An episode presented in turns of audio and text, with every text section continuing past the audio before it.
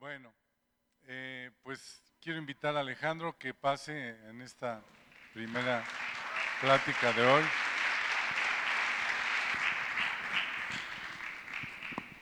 ¿Este es el bueno? Gracias. Gracias, Chicho. Buenos días, familia. ¿Qué tal? ¿Descansaron? ¿Más o menos o bien? Qué bueno. Es una bendición el descanso también que Dios nos, nos da. Muy bien. Gracias Señor por tu palabra. Gracias por cada meditación de este día. Gracias porque tú añadirás a nuestro corazón, tú avivarás nuestro corazón, tú renovarás nuestra visión para servirte. Te adoramos, te bendecimos en el nombre de Jesús. Amén. Muy bien. En el libro de Números, capítulo 20, el versículo 14, dice así, entonces envió Moisés embajadores al rey de Edom desde Cádiz diciendo, así dice Israel, tu hermano.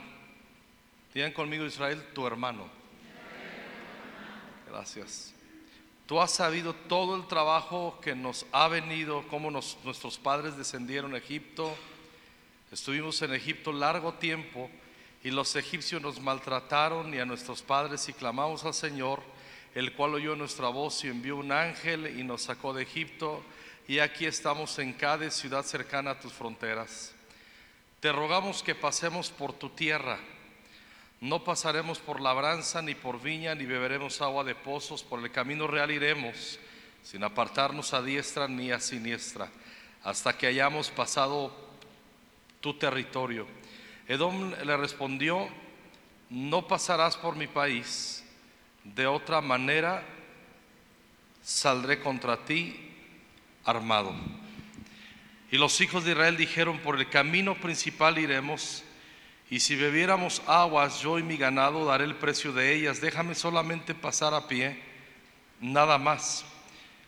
Pero él respondió, no pasarás, y salió Edom con él con mucho pueblo y mano fuerte. No quiso pues Edom, Edom dejar pasar a Israel por su territorio, y se desvió Israel de él. Todos conocemos el contexto. Los edomitas eran, eran descendientes de Esaú, el pueblo de Israel de Jacob. Por eso en el versículo 14 le dice, así dice Israel tu hermano, porque eran naciones hermanas.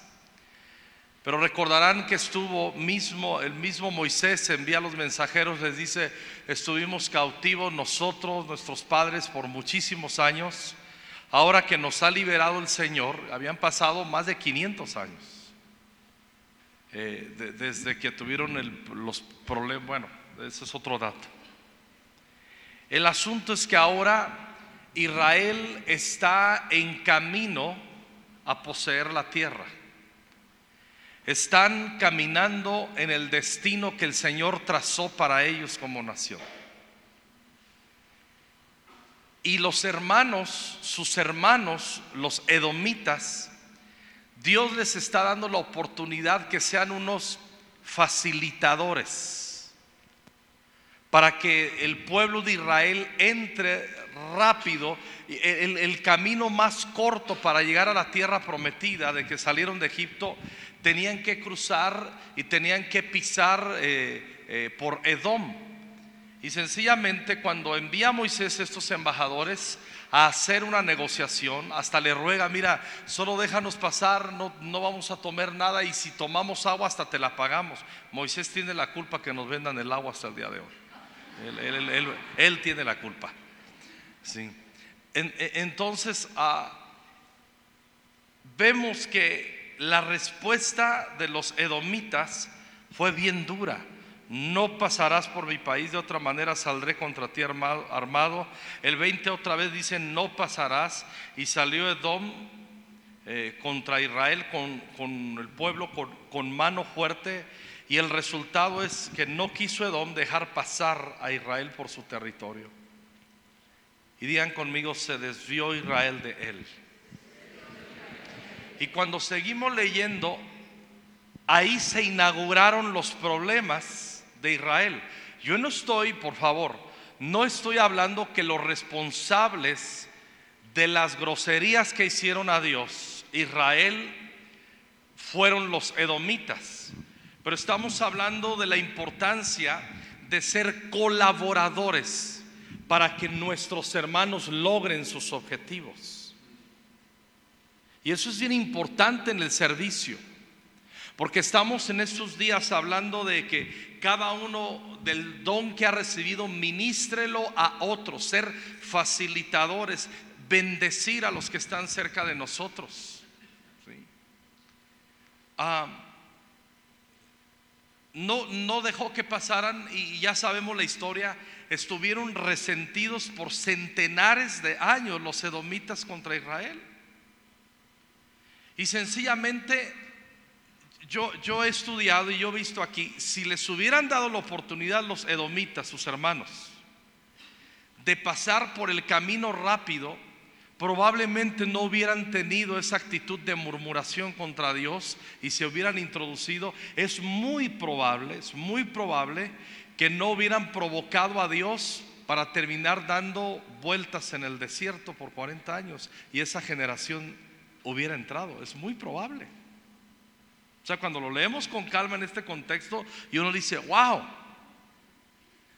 pero Dios quiere que aprendamos a ser facilitadores para que nuestros hermanos, no solamente cuando hablo de, departamentos dentro de la iglesia o los ministerios que desarrollamos dentro de la iglesia, sino en el cuerpo de Cristo tenemos que ayudarnos en la medida que, que podamos hacer facilitadores para que los demás logren sus objetivos. E, eso no es poca cosa.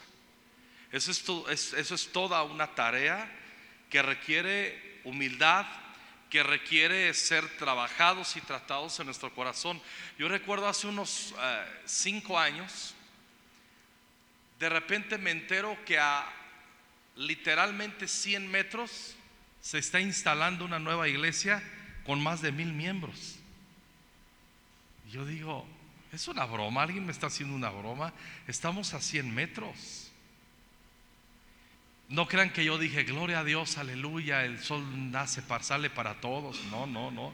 Yo por dentro, yo me saqué de onda, la verdad yo me molesté, pero yo dije, yo tengo que hacer algo. Y yo no esperé que eso creciera en mi corazón. Cité al pastor, ah, pedí que me acompañara unos ancianos, un par de ancianos de mi congregación, y le pedí que hiciera lo mismo. Y le dije, oye, sé que te estás instalando a 100 metros de aquí Ah, y, dice, es que yo no sabía que estaban aquí. Ya cuando comencé a ver que había ahí mentiras, me daba más coraje a mí. Pero dije, a ver, yo tengo que salir librado de esta. O sea, en medio del enojo que yo tenía en mi corazón, yo, yo le dije, mira, no me siento cómodo que te instalaste aquí. Estamos a 100 metros solamente. Y, pero al último, yo no te tengo que dar permiso. Lo que sí te vengo a decir, somos hermanos. Somos hermanos y vamos a hacer algunos tratos entre nosotros para, para que tengamos una mejor logística. Allá, estacionar carros allá es terrible y quedamos, mira, de esta cuadra hacia la avenida Zaragoza, tú estacionas tus, los carros de tu iglesia y de aquí para nosotros hasta la avenida Texcoco estacionamos los nuestros. Y yo le di algunos tips, porque nosotros ya teníamos como siete años plantados ahí, de algunos riesgos, de virtudes, de, le recomendé no hagas una reunión el miércoles porque, porque hay un tianguis. Yo traté de ayudar e, y, en, y en medio de todo esto, estoy contando la parte también poquita buena, pero yo tuve que tomar una decisión en mi corazón. Yo tuve que tomar una decisión en mi corazón y, al último, ah, el domingo fue difícil para mí, pero yo me paré en la congregación, le dije a Norma, ora por mí. Yo le dije, hermanos, ustedes saben que se ha instalado una iglesia aquí a 100 metros. Ah, es una iglesia preciosa porque lo son realmente. Aman a Dios, son nuestros hermanos. Quiero que todos hagamos una oración de bendición a favor de ellos. No vamos a competir.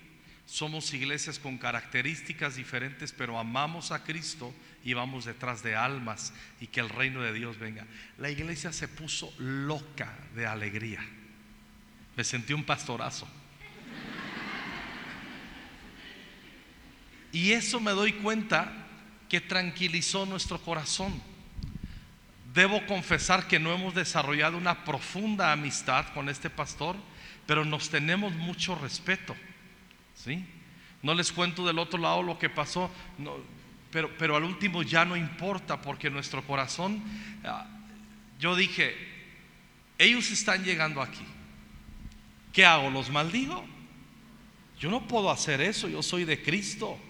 Y no solamente se trata que yo soy de Cristo, ellos son mis hermanos y ellos son de Cristo y hay de mí si yo los golpeo. ¿Mm?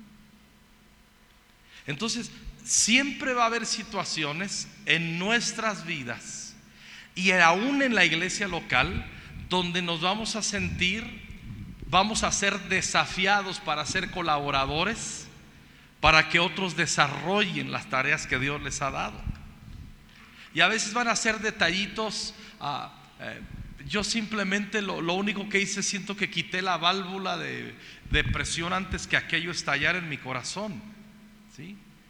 Y, no hemos tenido en cinco años o seis años ningún problema con esa iglesia. Al contrario, de repente él, eh, hay asuntos de noticias por ahí de la, de la región donde estamos, él me escribe, yo le escribo, ¿cómo estás? ¿Cómo va la iglesia? Bien. Eh, y, me dice, ojalá que quedemos algún día, y no se ha dado, pero yo no tengo ningún problema de quedar con él, y nos respetamos. Los edomitas no entendieron, los edomitas no entendieron que ellos iban a facilitarle entrar con rapidez a la tierra prometida, yo estoy seguro, conociendo el corazón y el carácter de Dios, que Dios hubiera traído una recompensa impresionante sobre Edom. Y cuando te das cuenta, cuando le sigues el hilo a los edomitas, son una nación que aunque Esaú perdonó a su hermano Jacob, toda esa semilla de resentimiento se quedó sembrada históricamente y el libro de Abdías está hecho para hablar de la maldición y cómo, cómo fue erradicado los edomitas porque nunca pudieron perdonar ni ayudar a sus hermanos. ese libro está bien fuerte. No se puede entender sin este contexto, el libro de Abdías. ¿Sí? Ahí también hay un versículo. ¿Cuánto le van a la América aquí? Ahí hay un, un versículo bien tremendo. Dice, aunque hicieres tu morada entre las peñas como una águila, de ahí te derribaré, dice Jehová. Así dice el versículo. Yo leí ese versículo y dije, nunca le tengo que ir a la América, yo la cruz. La cruz con todas sus aflicciones.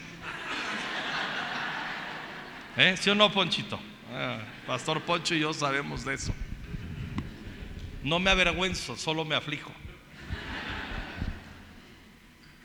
siempre seremos probados. Va a llegar temporadas en que vamos a ser probados para ser facilitadores y ayudadores de otros. Y cuando nosotros vamos pasando esos exámenes, yo he notado algo, Dios nos va promocionando. Dios nos va bendiciendo y vamos dejando también una herencia porque nos observan nuestros hijos, nos observan los más jóvenes, cómo nosotros estamos actuando ante, adversidades que se nos pueden presentar. Pero entonces tenemos que ser nosotros facilitadores. Los edomitas no fueron colaboradores para la visión de sus hermanos. Cuando vamos a, ayer hablábamos de de la importancia del bautismo en el cuerpo de Cristo. Hablábamos la diferencia entre los tres bautismos, Pero en el cuerpo de Cristo es que la meta del bautismo del cuerpo de Cristo es que quedemos integrados, bautizados en el servicio para la eficacia del reino de Dios. Mucha gente tiene el primer bautismo, el segundo bautismo de poder, por ejemplo, porque hay mucha gente que, que, que tú ves, tienen unos dones impresionantes, pero no terminan de conectar a una iglesia local. Yo tengo, oh, a mí me hace el corazón, como decimos en México, los chilangos chiras pelas. Cuando yo veo a alguien que tiene mucho poder, muchos dones, pero no sabe caminar en la unidad del cuerpo de Cristo. Eso en lo personal nos podemos volver soldados a nuestras propias expensas y nunca tendrá éxito un soldado a sus propias expensas y siempre fracasará tarde o temprano. Y Dios no nos llamó al fracaso. Dios se deleita en que nosotros seamos gente con éxito en todas las tareas que Él nos, nos encomienda.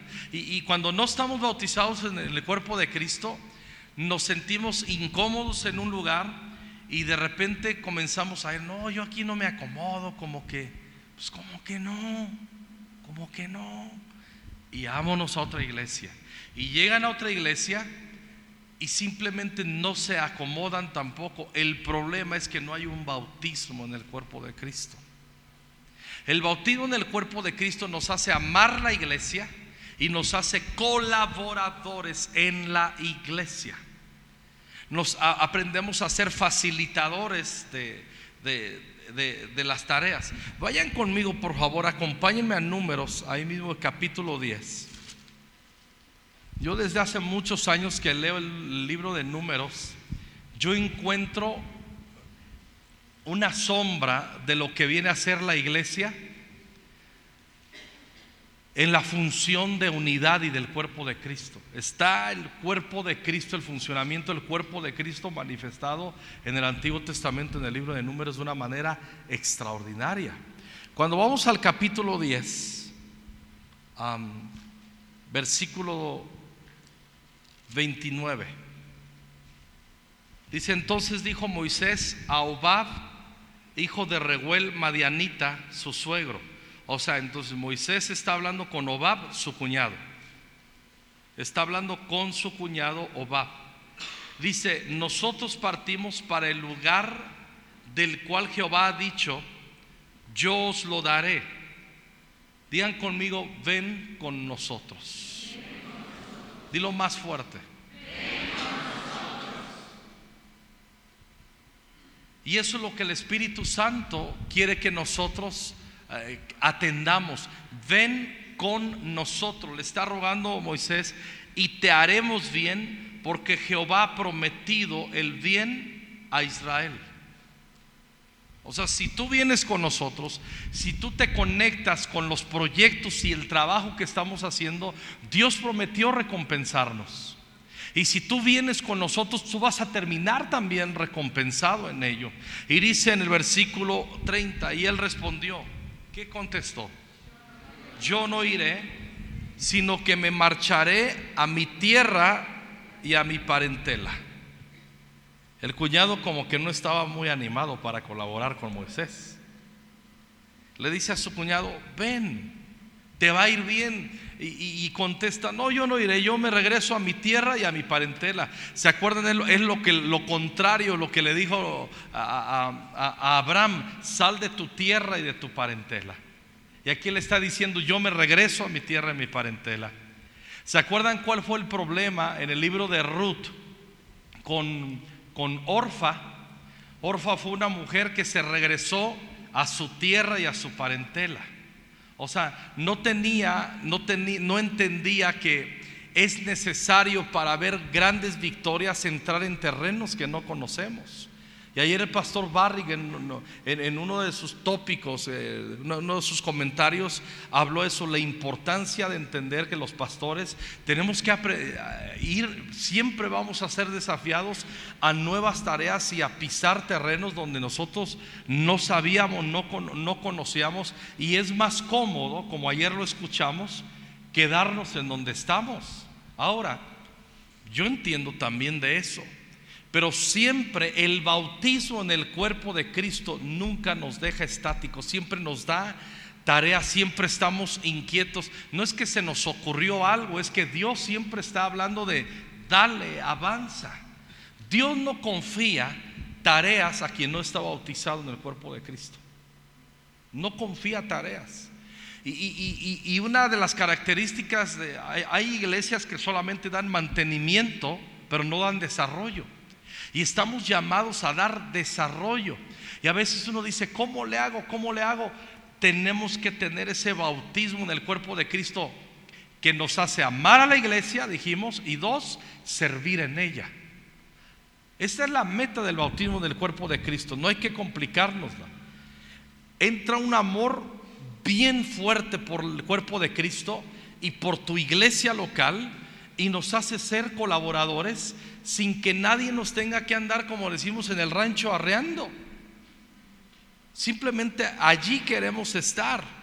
No es algo, no es un regalo de Dios para nosotros los padres cuando vemos que nuestros hijos están sirviendo y quieren servir al Señor.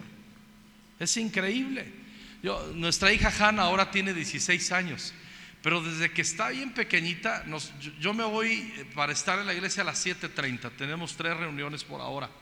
Y, yo recuerdo que ella, yo tenía misericordia de ella, le digo, no, pues quédate, llegas a la segunda reunión y todo eso. Y ella se enojaba. Cuando estaba más jovencita, se metía unos enojos. ¿Por qué no me despertaste? Yo quería irme contigo. Le digo, pero Hanna, a esa hora, ¿a qué vas? Dice, pues yo quiero estar en la iglesia, ¿a ti qué te importa? A mí me gusta estar en la iglesia, yo amo estar en la iglesia. Y yo escuchaba esas palabras y alentaba mi corazón. Ahora ella ya desde hace un par de años, ella obviamente toma iniciativa y, se viene y toma sus tiempos. Y, y, ahorita les voy a contar un poquito cómo ella, notamos como hace un medio año, ¿verdad? Recibió el bautismo del Espíritu Santo. Y ahorita les cuento de una manera práctica cómo lo está manifestando. Entonces, el cuñado no quería ir, dijo, yo no iré sino que me marcharé a mi tierra y mi parentela. Yo no voy porque me interesa más mi tierra, mi parentela. Me importo yo. Y el bautismo en el cuerpo de Cristo hace que nosotros nos guardemos al segundo término. Y nos importa el avance de la obra, nos importa la edificación de nuestros hermanos. Eso es lo que sucede. Versículo 31. Y Moisés le dijo, a su cuñado, te ruego que no nos dejes, porque tú conoces los lugares donde hemos de acampar en el desierto y nos serás en lugar de ojos. No, yo antes de leer estos versículos hace unos años, si yo le proponía algo a alguien y me decía, no, pues no, no tengo ganas, yo, yo iba a reaccionar de esta manera pues habrá quien te quiera, pero no quien te ruegue. Haz lo que quieras, chusma, chusma, y me explico, o sea, yo... Pero luego me fui dando cuenta que yo tenía como pastor que asumir otra actitud. Está claro que este tipo no estaba entendiendo. Estaba súper desconectado, él pensaba en su tierra, en su parentela. Hasta ahí había seguido a Moisés, su cuñado, con su familia, le había parecido padre, pero cuando entró en una dimensión de un nuevo compromiso, simplemente no quería ir él. Ahí me pasó algo bien gracioso, se los voy a contar. Eh, esto hace como tres años me sucedió. Cuatro quizás. Nosotros donde estamos en el lugar tenemos como diez años. Eh, físicamente en el nuevo lugar, bueno, ya no tan nuevo, a donde estamos ahora. Pero yo recuerdo en donde estuvimos nueve años previo a ese lugar, cuando yo les dije, hermanos, vamos a mudarnos allá, llegó el momento y se acomodaron las cosas, Dios mostró su bondad. Y de repente dejé de ver a un hermano que era súper constante y yo le perdí la pista. Y llegó hace como cuatro años y dice, pastor, ¿cómo está? ¿Se acuerda de mí? Y le digo, sí, ¿qué tal? ¿Cómo estás? Bien. Dice, pues vengo a decirle que ya estoy de regreso. Le digo, ah, mira, qué bien, ¿y qué te trae por acá? dice, mire pastor, yo le voy a ser sincero. Cuando usted dijo que nos veníamos para acá, yo sabía que usted iba a empezar a pedir ofrendas. Yo sabía que iba a haber mucho trabajo y yo me sentía bien cansado. Yo no tenía ánimo para ofrendar, ah, porque yo tenía un, proyectito ahí de renovar mi carro, o sea, bien, bien honesto, pero a la vez un poco bruto, la verdad. O sea, no quiero ser mala leche, pero... Y dice, pero aquí estoy otra vez. Aquí estoy otra vez, dice, y luego dijo esto, fíjate, uy pastor, le quedó bien bonita su iglesia. Yo escuchaba eso, dije, no es tonto, solamente no está bautizado en la comprensión del cuerpo de Cristo. Bueno, poquito sí, pero, pero no tanto. El problema más de raíz era que no, no entendía la importancia de arraigarse en una iglesia local y ser colaborador en una iglesia local y prestar su corazón, su vida, tiempo y recursos para lograr una meta. Por eso no hay doctrina, no hay curso motivacional que, vamos chicos, vamos a tener un seminario. ¿Cuántos dicen lo vamos a lograr? Digan conmigo cinco veces, lo vamos a lograr, lo vamos a lograrlo. No, no sirve eso. Porque esto no nace de una emoción, es una revelación del cuerpo de Cristo. Eso me lleva a amar el cuerpo de Cristo y me lleva simplemente con pasión en mi corazón a ser un colaborador y encontrar mi lugar y entender, como decíamos ayer, que no somos unos bultos, que no somos unos arrimados, sino que somos gente que Jesús nos llamó, que Jesús nos, nos tocó y nos bautizó con su espíritu en una casa y hay dones en tu vida y tú eres importante y tú tienes que saber que tu vida, tus dones, tu corazón, tu familia puede marcar diferencia. Tú marcas diferencia. Miren, alguien, alguien, que, alguien que no entiende esto piensa que, no, pues yo no voy a la iglesia. Si yo dejo de ir a la iglesia, pues nadie se va a dar cuenta. Si nos damos cuenta, si te extrañamos, si te echamos de menos. A veces nosotros no sabemos más bien cómo abordarte, somos tímidos o a lo mejor un poquito sopenquitos de no saber cómo, cómo abordarte, y, pero tú, tú, eres bien importante y, yo creo que más esto, tú dicen, ¿por qué nos dices eso Alejandro? Mira, aquí estamos. Bueno, le estoy hablando a lo mejor a alguien que le pueda ayudar esta enseñanza, ¿no? Tú no eres un bulto. Tu familia es importante de la iglesia local donde tú estás. Eres muy importante. Y Moisés le regó a su cuñado, le dijo, cuñado, te ruego que no nos dejes. No nos dejes, no, no te vayas. Tú conoces los lugares donde debemos de acampar en el desierto y nos serás en lugar de ojos. Los ojos son una parte del cuerpo. Le está diciendo, nadie conoce mejor que tú esta tarea. Nadie conoce mejor que tú a donde nos vamos a instalar, a donde el Señor nos va a llevar. Tú eres un especialista en conocer esas tierras y todo lo que hay ahí, cómo se mueve el tema ahí. Igual hay tareas en, la iglesia, en el desarrollo de la visión de la iglesia local, que tú eres el único que pudieras hacer ese trabajo brillante que el cielo necesita que hagas. Pero tienen que salir legalismos y tienen que salir complejos del corazón. Hay dos cosas que veo que impiden que el bautismo del Espíritu Santo eh, fluya en nuestras vidas. Un legalismo, un no lo hago, un, no puedo, no sirvo para nada. Y, también los complejos, no, lo que yo hago es irrelevante, lo que yo pudiera hacer, pues qué importancia. ¿Para qué lo hago si alguien lo puede hacer? Es una cosa, es tan tonto eso que, que cualquiera lo puede hacer, no es importante. Nuestro hijo de 20 años, Irán, tiene un amor por el Señor bien especial. Pero una de las áreas que yo, Norma y yo hemos trabajado con él, eh, él, ama servir al Señor. y él no es, un, no es un chico, no le gusta que lo vean. En parte es su personalidad y un poco que la iglesia ha desarrollado y toda tarea que él pretende hacer, hay como cinco quizás que lo hacen mejor que él. Y ahí es donde yo trato de ubicarlo. Digo, hijo, ¿eso qué importa? Tú vas a aportar, tú eres, y el Espíritu Santo ha estado comenzando a trabajar en su corazón y siempre ha servido, siempre ha servido, pero ah, él mismo está entendiendo que tiene una inteligencia, que tiene unos dones y que puede ser parte de ese equipo y aportar y hacerlo funcionar mejor. Para mí es sencillo decirlo, pero yo no le puedo juzgar a mi hijo. Él necesita tener un toque de Dios y un entendimiento. Y eso no lo da mi instrucción, lo da el bautismo del Espíritu Santo en el cuerpo. El bautismo en el cuerpo es bien importante. Yo, he sido, yo sé que he sido reiterativo y persistente, pero es un tema que toca mi atención.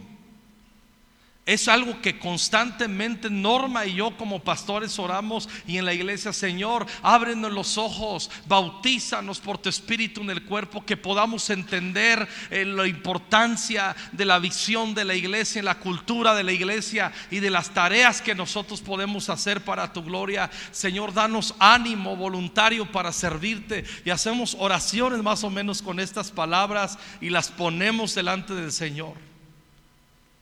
Todos hacemos tareas diferentes.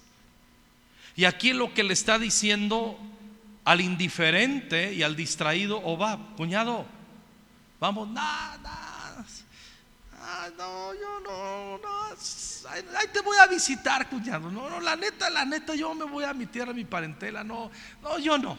Tú te vas a encontrar gente así en la iglesia. Y a lo mejor califican para decirles, pues vete a la goma, ¿no? Chusma, chusma. Pero no, yo veo que Moisés le dice aquí, ayúdanos, ayúdanos por favor. Tú tienes unas capacidades extraordinarias que necesitamos que tú vengas y desarrolles entre nosotros. Y el versículo 32 es bien bonito. Y si vienes con nosotros, cuando tengamos el bien que Jehová nos ha de hacer, nosotros te haremos bien. Siempre servir en el lugar correcto, siempre vas a tener recompensas.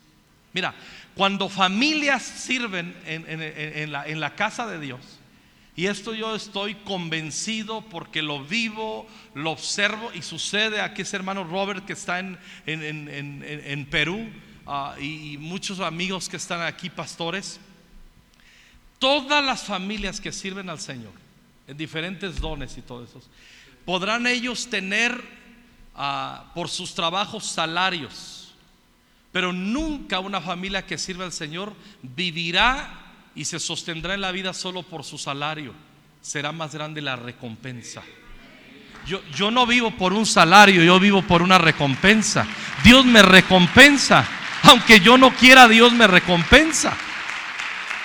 Cuando tú escucha bien, el, y con esto termino, el bautismo en el cuerpo de Cristo te sentencia a las recompensas. Yo estoy sentenciado a las recompensas. Con mi servicio, yo, o sea, con nuestro servicio con Norma, queremos sentenciar a nuestras generaciones a las recompensas de Dios. Y es lo que le está diciendo Moisés en medio de que anda un poquito indiferente por ahí. Dice, si vienes con nosotros cuando tengamos el bien que Jehová nos ha de hacer, tú serás parte de ello. Y eso es lo que quiere el Espíritu Santo. No tenemos tiempo, pero cuando tú vas al libro de jueces, vas a encontrar que Obab fue familiar de Eber, que fue ah, esposo de esta mujer Débora. Sí fue. Porque ahí la Biblia no te registra, pero cuando entras en, asuntos de genealogía, luego en el libro de jueces, te das cuenta y dices, oh, o sea que Obab agarró la onda. O sea, quiero que entiendas, Obab no era de esos de que, vamos, no, vamos, pastor, lo que quiera, aquí, me, cuando quieras, pastor, y ya sabes, y, y hay gente así, pero hay otra gente que es diferente, como Obab. Es un poquito más analítica, a lo mejor más lentos, qué sé yo, pero es bien Tú eres bien importante en tu iglesia local. Más vale que lo entiendas. No puedes esconder tu talento. El Señor ha puesto gracia y su espíritu en ti y, Dios quiere usarte. Y yo no quiero ser un edomita que cierra puertas y, y oye, ¿nos puedes ayudar? No, yo no, yo no.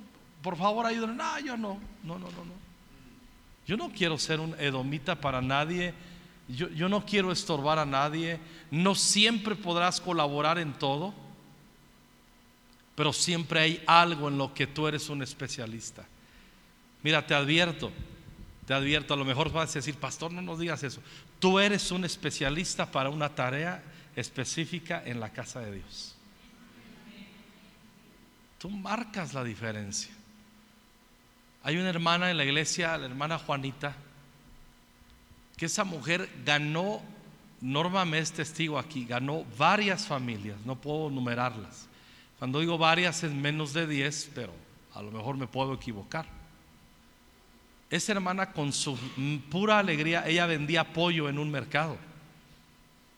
Y siempre que vendía pollo, por recortándolo con las tijeras, tenía un don de sonreír, ¿Cómo está? Y se aprendía el nombre de sus clientes y tenía un don de amor y Dios le daba un, don de palabra de ciencia.